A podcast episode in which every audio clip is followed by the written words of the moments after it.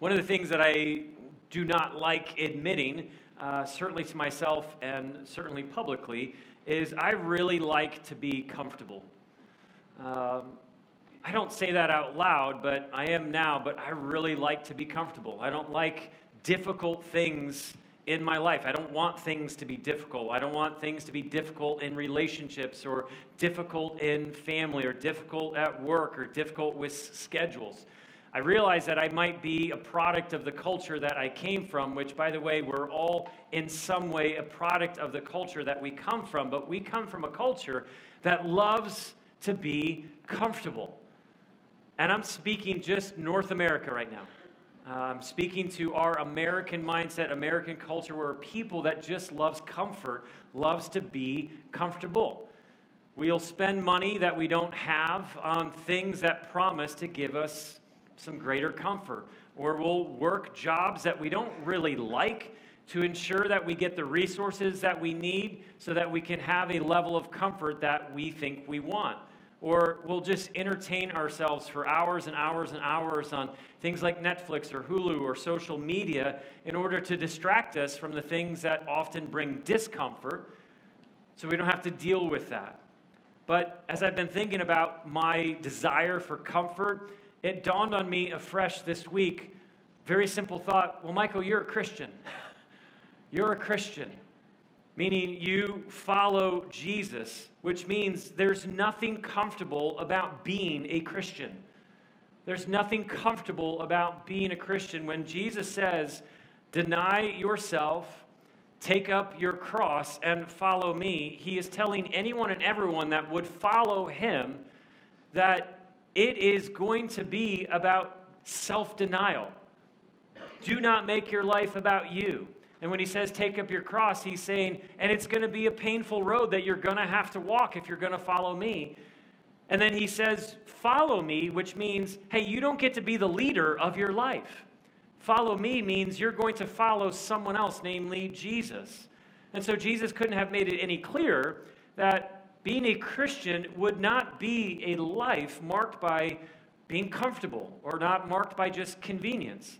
And so, this is what I've been really wrestling with this past week and thinking about this letter that we're looking at. Why am I so comfortable? If I know that being a Christian is not comfortable, it's a life marked of self denial and a hard road to walk, and a life where I'm not ultimately in charge of my life, then why do I find myself so comfortable? Am I somehow, some way missing something? Or maybe have I allowed just the cultural expectations of comfort to shape a walk with God that doesn't really cost me all that much? And I want this to be something we can wrestle with together. Are we somehow missing something as a church? Have we allowed the cultural desires of comfort or convenience to sh- somehow shape how we collectively as people walk with God. So this morning we're looking at letter number two in Revelation chapter two in this series called Dear Genesis.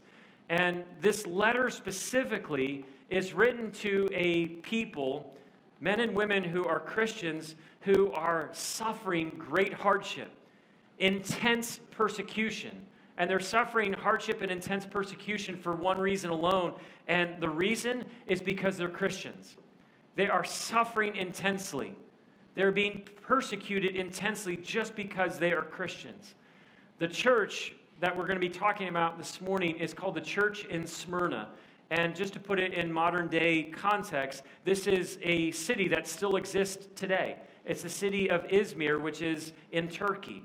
It's on the northern coast of Turkey. It's the third largest populated, third most populated city in Turkey today.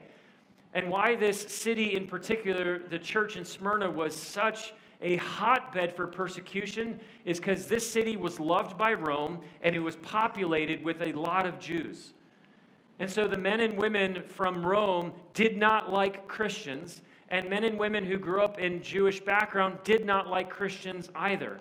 And so, this city where men and women who were seeking to follow Christ were being persecuted so heavily is because it was the perfect storm of Romans and Jews coming together to persecute, cause pain, hurt, and suffering to this church.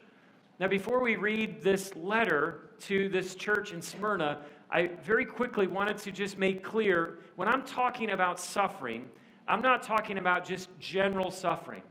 Maybe a helpful way to think about suffering is like this I think about it in three different ways. Sometimes we will go through suffering because of our own sinful, selfish choices. Sometimes the suffering is self inflicted.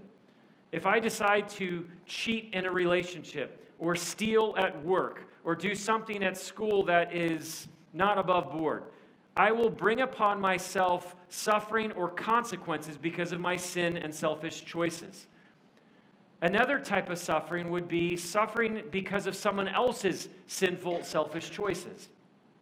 If someone decides in a marriage to cheat on you, well, their sin and their selfish choices is going to have a tremendous impact on you.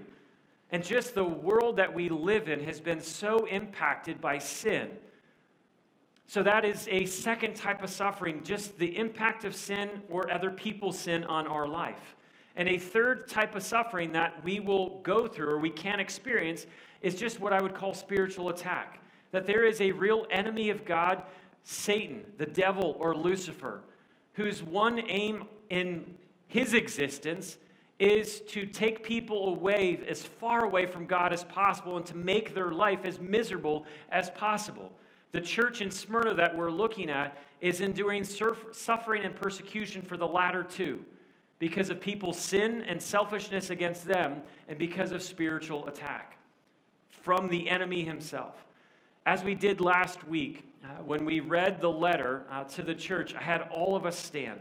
And we do that because, as best as we understand church history, when the men and women would have received this letter, the entire church would have stood together and heard what this letter had to say to them as a church. So, if you would, please stand with me. And I'm going to invite my good friend Scott to read Revelation chapter 2, verse 8 through 11. Write this letter to the angel of the church of Smyrna. This is the message from the one who is the first and the last, who was dead but is now alive. I know about your suffering and your poverty, but you are rich. I know the blasphemy of those opposing you. They say they are Jews, but they are not because their synagogue belongs to Satan. Don't be afraid of what you are about to suffer. The devil will throw some of you into prison to test you. You will suffer for 10 days. But if you remain faithful, even when facing death, I will give you the crown of life. Anyone with ears to hear must listen to the Spirit and understand what he is saying to the churches. Whoever is victorious will not be harmed by the second death. Thank you, Scott. We go ahead and be seated. Now, imagine if you were the church of Smyrna, and imagine that you gathered for a time of prayer, uh, a time to worship through song together, a time to hear someone bring a word of instruction or a word of encouragement, much like we will do today. Imagine, though, you not only see who's actually there, you kind of look around the space or the home that you're gathering in, and you not only see who's there, but imagine for a moment you notice who's no longer there. And you look around the room and you see that there were people who were once there, but they've gone missing. You see that people are now missing because the persecution was just too much for them.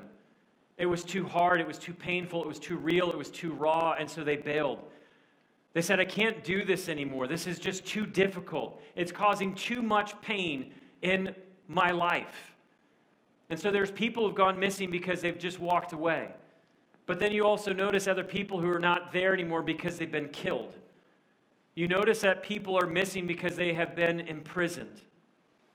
And so imagine what it would be like for those men and women who not only see who's there, but they also see who's missing. They've gathered this in particular morning, and it probably costs them something just to even gather.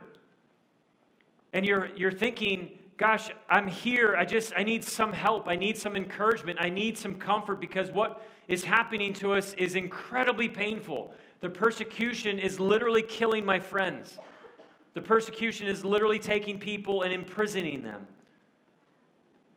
And then you hear this to the church in Smyrna, this is the message from the one who is the first and the last, who was dead but is now alive. Imagine hearing this letter is not only for us, but it is from Jesus himself. Jesus has sent us a message. Now, as I've been thinking about how encouraging this must have been to receive a letter from Jesus, what's not lost on me, and I don't think would have been lost on them, would, would be this reality Jesus will give us what we need to keep us walking with Him. Jesus will give not just you as a person, but give us as a people what we need so that we will continue to walk with Him in the face of whatever we have to go through. Jesus will give us everything that we need to keep us moving forward with Him. And what this church needed more than anything was not relief from the pain of persecution what they needed more than anything is what Jesus gave them is a reminder of who he is. So when Jesus says from the one who is first and last, he's reminding them that he is God. He's reminding them that he is eternal, that he is so- so- sovereign. I don't know how suffering works in your life, but suffering has a way in my life to cause loss of memory. Specifically, I forget who Jesus is. I forget what he's done. I forget what he's like. Pain, suffering, storms, trials has a way to just cause me to forget who he is. But what Jesus wants them to be reminded of is who he is, that he is God.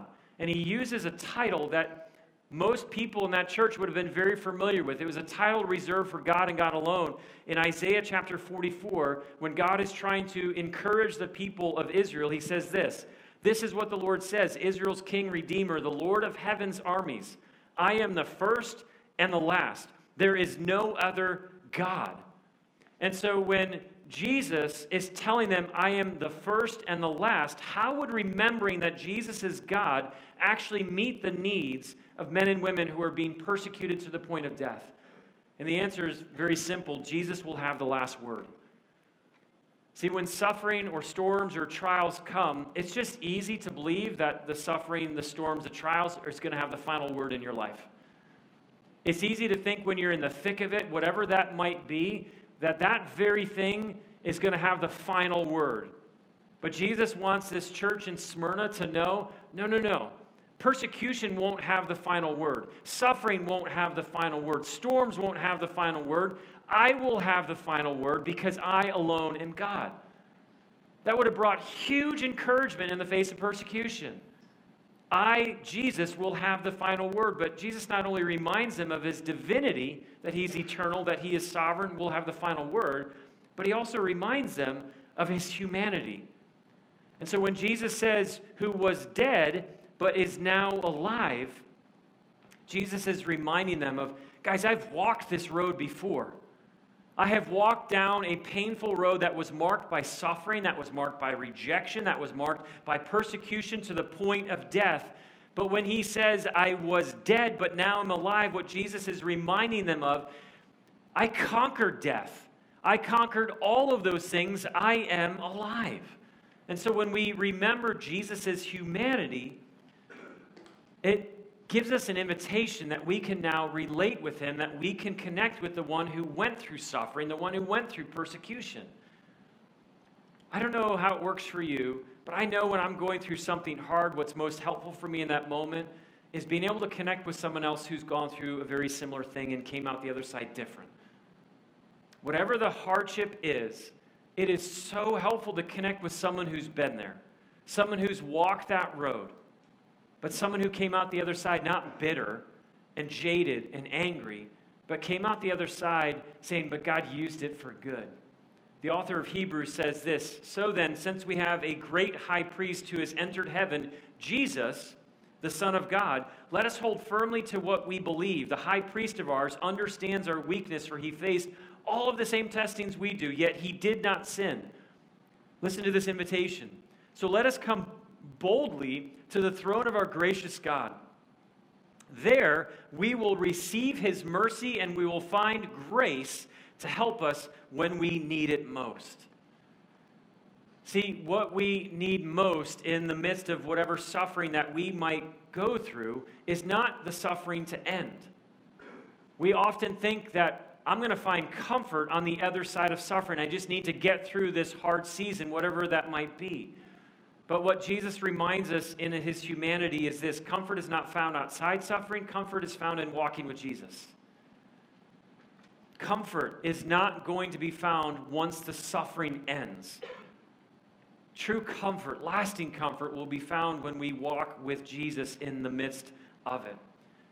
And so, after Jesus reveals, This is who I am, I am the first and the last, I am God, I was dead, but now I'm alive, fully divine, fully man, he now wants to remind them of who they are.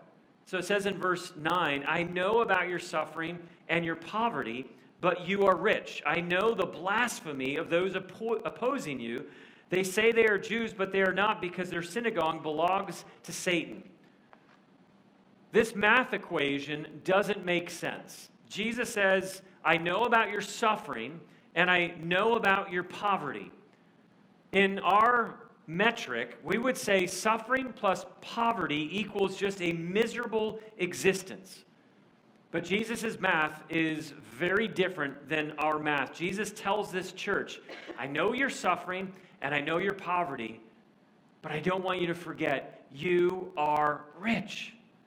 Clearly, Jesus is not talking about a worldly type of wealth. He's not talking about the church's balance sheet.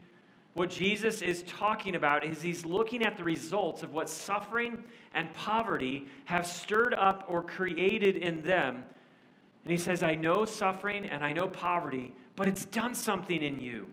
You have become rich, spiritually wealthy. I love how James, who is the brother of Jesus, how he talks about a spiritual wealth. He says, Dear brothers and sisters, when troubles of any kind, of any kind come your way, consider it an opportunity for great joy. For you know that when your faith is tested, and it will be, your endurance has a chance to grow, so let it grow. For when your endurance is fully developed, you will be perfect and complete, needing nothing. Jesus looks at his church in Smyrna and he declares, You are rich. These storms, these trials, these persecutions have, have produced in you a spiritual wealth that cannot be taken away from you. I know this is hard but God uses, often uses suffering as a vehicle to create a people who maybe by the world standards have nothing, but by the standard, the only standard that matters, that we would have everything, that we would be considered spiritually wealthy in the eyes of God. Now, one would think that the next thing that Jesus would tell this church is simply, guys, it's over you would think the very next thing that they would hear is, hey, well done. You have persecuted. You've gone through hardships. You've lost people. It is now over. It is finished. You guys finished the part of this suffering and it's done. It's over. But the very next thing that Jesus says is this don't be afraid of what you are about to suffer. The devil will throw some of you into prison to test you. You'll suffer for 10 days, but if you remain faithful even when facing death, I will give you the crown of life. I can only imagine what it must have been like for this church in Smyrna to hear the words Wait, I'm sorry, did he just say there's going to be more suffering? And at the hands of Satan himself? That more suffering is coming towards us? Did I just hear that clearly that he's reminded us that it's about to get even more uncomfortable than it already has been? What I love about what Jesus does for this church is he doesn't give them a pep talk. He doesn't just say, hey, buck up, camper, kind of just gut through this. What I love what Jesus does is he reminds them of something that I often forget, that we can often forget in the face of suffering, storms, trials, persecution and it's this Jesus is always win win. Jesus is always win win. If we have Jesus in life, you have everything. no matter what happens to you in this life, if you have relationship with Jesus, you have everything. No matter the storm, the suffering, the trial, the persecution, the hurt and the pain, the discouragement, disappointment, if you have Jesus and you still have all of those ever, other things, you have everything because you have Christ. And if you have Jesus in death, well, we still have everything because in this world, if we lose our lives because we claim the name of Christ, well, then Jesus reminds us that what awaits those who claim the name of Christ, even in death, you receive Christ. You receive literally the crown of life. Jesus wants them to know, wants us to know that Jesus is always win win, no matter what happens to us this side of heaven. If we have Christ, we have everything, in life or in death. 60 years went by. The church in Smyrna received this letter from Jesus. And we know from the history that this church continued to face incredible opposition, incredible persecution. And in 155 AD, the pastor of this church was a man named Polycarp. And Polycarp was a close friend of John, the Apostle John, friend of Jesus, John, the one who wrote Revelation, the Gospel of John as well. He was a student, a friend, a disciple of John's. And we know from what church history tells us how things ended for Polycarp. He was so leading the church in Smyrna to be strong, to be faithful, to keep walking with God in the face of persecution. And so Rome came after him. And this is, I'm going to read you a very short story of Polycarp's last moments. There, the chief of police met him, being Polycarp, and tried to persuade him as they sat beside him, saying, What harm is there to say, Lord Caesar, and to save yourself? At first, Polycarp did not answer them. But when they persisted, he said, I'm not going to do what you advise me. And so then the proconsul tried persuading Polycarp. Swear by the fortune of Caesar, change your mind, take the oath, and I shall release you. Curse Christ. And Polycarp said, 86 years I have served him. He never did me anything wrong. How can I blaspheme my king who saved me? And the proconsul said, Well, I will have wild beasts. I shall throw you to them if you do not change your mind. But Polycarp said, Call them. Call them. For repentance from the better to the worse is not permitted. It is a noble thing to change from what is evil to what is good. He's giving the proconsul an opportunity to repent, but that only angered him. And again he said to him, I shall have you consumed with fire if you despise the wild beast, unless you change your mind. But Polycarp said, The fire you threaten burns but an hour and is quenched after a little. For you do not know the fire of coming judgment and everlasting punishment that is laid up for the ungodly but why do you delay? Do what you will. And the crowd began to chant with one accord to have Polycarp burned alive. Straightway, then, they set about him the material prepared for the fire. And when they were about to nail him to the wood, he said, Leave me as I am, for he who grants me to endure the fire will enable me also to remain on the fire unmoved, without the security you desire from the nails. And so they did not nail him to the wood. And Polycarp began to pray I bless thee, because thou hast deemed me worthy of this day and hour to take my part in the number of martyrs. For this and everything I praise thee, I bless thee, I glorify thee through the eternal and heavenly high priest, Jesus Christ, thy beloved servant, through whom be glory to thee with him and the Holy Spirit, both now and unto the ages to come. And with that prayer, they lit the fire and burned him to his death. When I read that story again this week, I couldn't get out of my heart and my head, for this and everything I praise thee. Like, who says that? I'm about to be set upon fire because I'm following Christ. But for this moment right now, I still will praise you. And for everything else, for the years, the decades of pain and persecution and suffering, for everything else that I've had to endure for the name of Christ, I still will praise my Christ. It would be easy to assume that this type of thing no longer happens. That when the persecution that this church in Smyrna ended, that there has been no persecution or suffering like that. And that's just not true.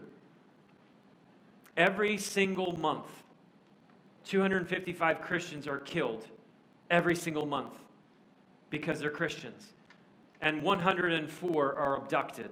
66 churches on average per month are attacked, and 160 Christians are detained without trial and are imprisoned.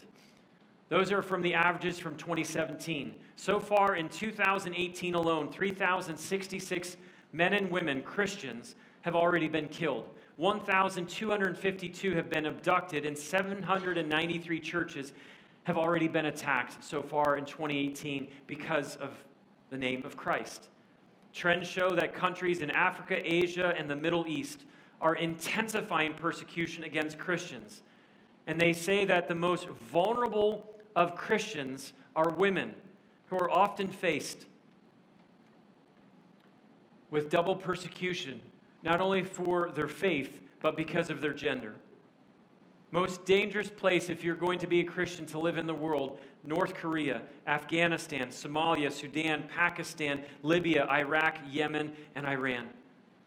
If you have moments today, and I know we all do, please visit opendoorsusa.org. It tells story after story after story of persecution that is happening. Like right now, men and women, because they claim the name of Christ, are being persecuted, imprisoned, but persecuted to the point of death. But as you start to pay attention to these 10 countries in particular, the churches that are being persecuted the greatest are growing the fastest. God uses persecution to help actually advance the cause of Christ. And so when you hear stories coming from North Korea or Somalia or Sudan or Yemen or Iraq, it is so mind blowing that in the face of death, imprisonment, the church is growing, it is exploding, not because of how comfortable it is, but it's growing and exploding because of how much persecution is taking place. I know we live here in America, and it is so easy to think we're removed from this type of persecution. But as I've been really thinking and wrestling with this message to this letter in Smyrna, God really laid on my heart one verse from, sec- from 1 Corinthians, and it says this If one part suffers, all parts suffer with it. And this is a reference to the church, to the body of Christ. If there is some element of the body of Christ that is suffering, then it, we suffer too. Like there should be something in us that hears that men and women who follow Christ, like you follow Christ, are being killed, are being tortured. We should feel that. We should feel the weight and the heaviness that should lead us to get to our knees and pray that they would be faithful, like Polycarp in the church in Smyrna, that God would use their suffering to grow a spiritual wealth within them, that they would stand for Christ no matter what stands against them. A missiologist that I was reading this past week said this the comfortable experience of Christians in the West has actually been an anomaly in this regard because of the Christian heritage of Western civilization combined with a democratic freedoms and a historic rule of law. Western Christians have largely been left alone for their faith. Even today, as Western nations, that's us, become increasingly post Christian, even anti Christian, the opposition experienced by most Christians goes little beyond mockery. However, there are signs that this protected status may be changing. If it continues to do so, it will simply put Western Christians in the same boat as their brothers and sisters all over the world. And so I just ask will we remain faithful? Will we repent of just a desire to be comfortable? And will we remain faithful? And if the persecution comes in the face of mockery right now, or it comes in the loss of maybe a job title or status or resources, or it comes in the years or decades, persecution to the point of imprisonment and death, will we remain faithful?